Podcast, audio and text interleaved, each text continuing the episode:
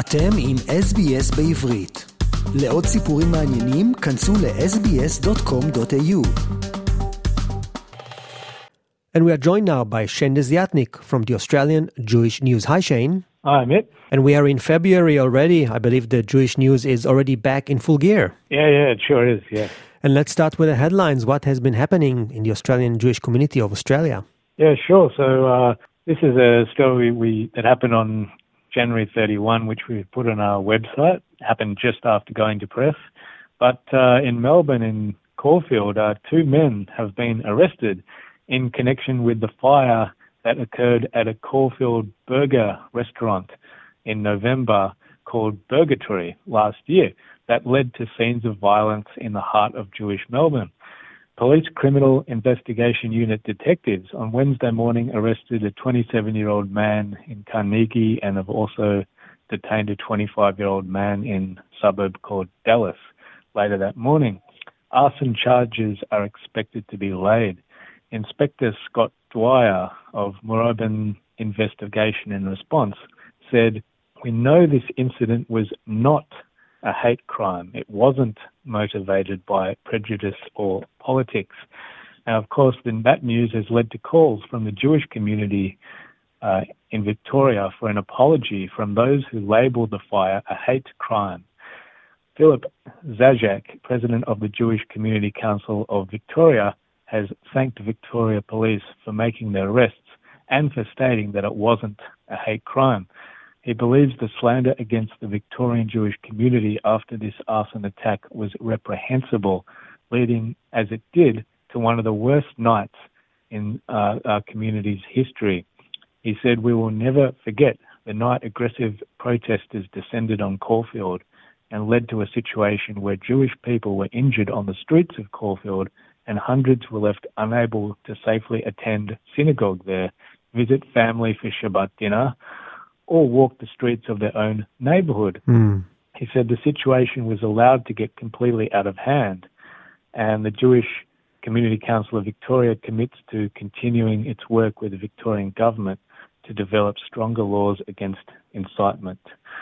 The blaze, which caused hundreds of thousands of dollars of damage to Burgertory, was falsely claimed by several organisations and individuals at the time to have been a hate crime uh, in the aftermath of that blaze, the Islamic Council of Victoria, the Australian Palestine Advocacy Network, Free Palestine Melbourne, and the Palestinian Community Association made a public statement expressing, quote, grave concern that this was an in- intentional act amounting to a hate crime against Mr. Tayyar as a Palestinian and Muslim, uh, him being the owner of the restaurant.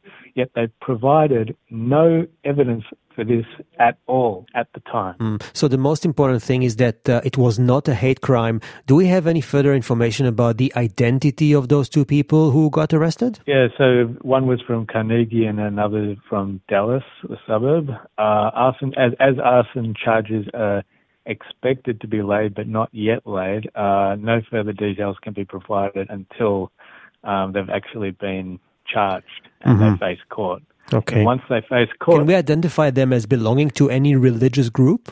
Oh, it's definitely not Jews. Uh, I could say from the reaction. Um, and I don't know if your listeners know suburbs too very well or not, but I, I believe Dallas has a Dallas. It's quite far, um, isn't it? Yeah, it's an outer part of Melbourne and, and mixed community, and, and has a, a significant Muslim minority residents. But that's all we can say. As far as we know, there are no Jews living in Dallas, right? No, they don't. No. I guess we'll have to wait and see how this story develops. So thanks for the update. And in a different story, but remaining with the restaurant industry, tell us about an initiative that one restaurant in Melbourne is doing for the Israeli hostages. A non Jewish cafe owner in Melbourne plans to project images of Israeli hostages in Gaza onto the outside of his business. So that's uh, completely different, Yeah. but uh, a restaurant nevertheless. Uh, Perry LeGreco, the proprietor of the Mediterranean Greek Tavern in Elsternwick, said he is aware of the security risk of doing this, but he said there is a need to jolt the community into recognition and action. And his plan is to use a projector to display images of the hostages on the large white frontage above his cafe in the evenings so people driving past can see them. Uh, he said it won't be able to miss, be missed because it's on Glen Huntly Road. Um, I think it would really get people's attention. Um, he said, if the attention is to create fear for me, they've lost that because I'm over the fear, I'm still here, the business is operating, and if anything, he said, I think it's making me stronger. So uh, it's good to hear that. Interesting. I've seen a lot of uh, posters of hostages, you know, under bridges, in public places, but I have never seen it inside a private business. Yeah, no, not on uh, restaurants or businesses. No. Mm. Let's move to other stories. And Foreign Minister Penny Wong announced on Saturday Australia has suspended a $6 million Palestinian aid package she announced only last month during her Middle East visit. What was the reaction from Jewish leaders in Australia? Okay, so local Australian Jewish leaders have expressed their disgust at the UN Relief and Works Agency for Palestinian Refugees, otherwise known as UNRWA, uh, and called for its dismantling after reports, of course, that 12 of UNRWA's staff connived in the October 7 attacks, in which, uh, of course, some 1,200 Israelis and uh, other people in Israel were civilians were massacred. Uh, intelligence provided by Israel's Shin Bet and the IDF that UNRWA employees joined in the Hamas onslaught emerged last week prompting agency chief Philippe Lazzarini to announce an investigation and sackings of several staff. Explosive revelations led to several countries, including Australia, announcing a pause in funding to UNRWA. Foreign Minister Penny Wong announced on Saturday Australia has suspended a, a further $6 million Palestinian aid package that she announced only last month during her Middle East visit. However, Australia will not seek to retrieve $20 million in Palestinian aid payments already made under the 23-24 federal budget allocation, uh, despite cautions from local Jewish community leaders over many years and a letter to Penny Wong and Prime Minister Anthony Albanese in December by 30 Jewish leaders pointing this out.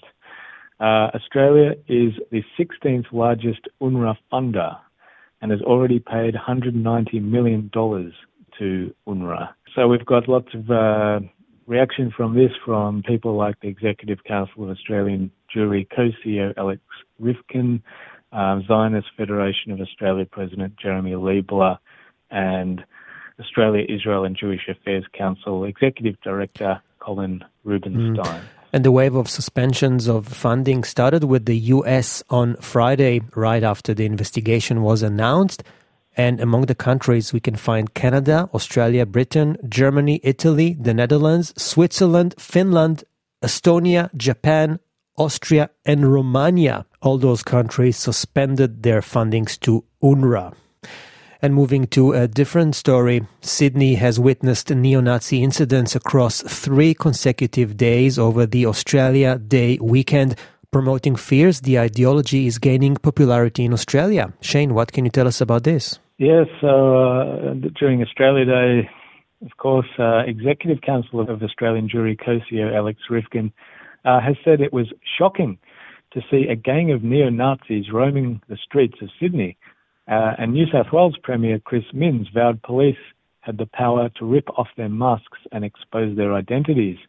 Uh, around 60 men, mostly wearing black masks and clothes, were intercepted at North Sydney Station on Australia Day. Uh, Melbourne based Thomas Sewell, who heads the far right group known as the National Socialist Network, was filmed being served by officers with a legal order banning him from attending any Australia Day events in Sydney before police then broke up a gathering on Saturday evening in the suburb of North Turramurra. Many of the neo-Nazis who gathered in Sydney were from interstate, like Victoria, Tasmania, and Queensland, uh, with Minns prom- promising that New South Wales police are not going to be tolerant of this obnoxious and appalling behaviour. He said the message to racists, particularly those from interstate, is that you're not welcome here and I just want to make this point clear that in New South Wales, the police have the right to unmask neo Nazis on our streets. They'll be exposed as a racist, to their family, their friends, and employers and workmates for the first time. Uh, Prime Minister Anthony Albanese condemned this group, saying there's nothing to be got in this country through hatred.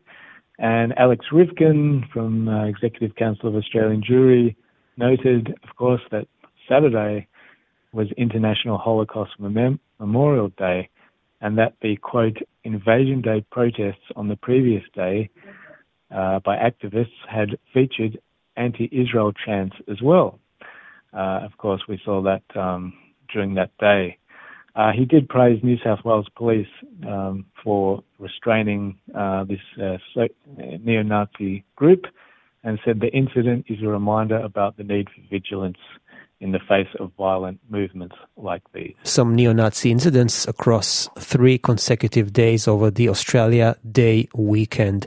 Shane, let's move on to some good or positive news. Okay, former WIZO New South Wales President Anat Vidor received the tremendous honour and responsibility uh, just recently of being elected as World WIZO's new president uh, during its annual general meeting. Um, when making the announcement, the Global Women Zionist Movement's executive chair, Anita Friedman, noted how Vidor, a fifth generation Israeli and mother of two, became involved in WIZO back in 2007, going on to fill the leadership role with success for WIZO New South Wales when she was in Australia from 2015 uh, until uh, just recently when she moved back to Israel. A dozen others at this meeting were granted World WIZO Life memberships, including former WIZO Australia President uh, Paulette Cherney. So congratulations to both uh, to both of them. Uh, we do have uh, in our print editions this week four-page coverage of all 26 recipients of Australia Day honours. Uh, there were 11 AMs and 15 OAMs um, awarded to Jewish Australians. So congratulations to all of them. And lastly, just a huge mazel tov to Israeli wheelchair tennis player Guy Sasson, who reached the final of the Australian Open quad wheelchair um, tournament, uh, which was fantastic. And he also left a, a, special video message to everyone who came along to all his games at Melbourne Park to cheer him on, raise Israeli flags, and shout uh, LL Yisrael. So congratulations to him. Uh, and of course, he was on debut at his Australian Open, so to do so well is just uh, fantastic. Okay, Shane Desiatnik from the Australian Jewish News. Thank you so much for your report, and speak to you again next week. רוצים לשמוע עוד סיפורים? האזינו דרך האפל פודקאסט, גוגל פודקאסט, ספוטיפיי או בכל מקום אחר בו ניתן להאזין לפודקאסטים.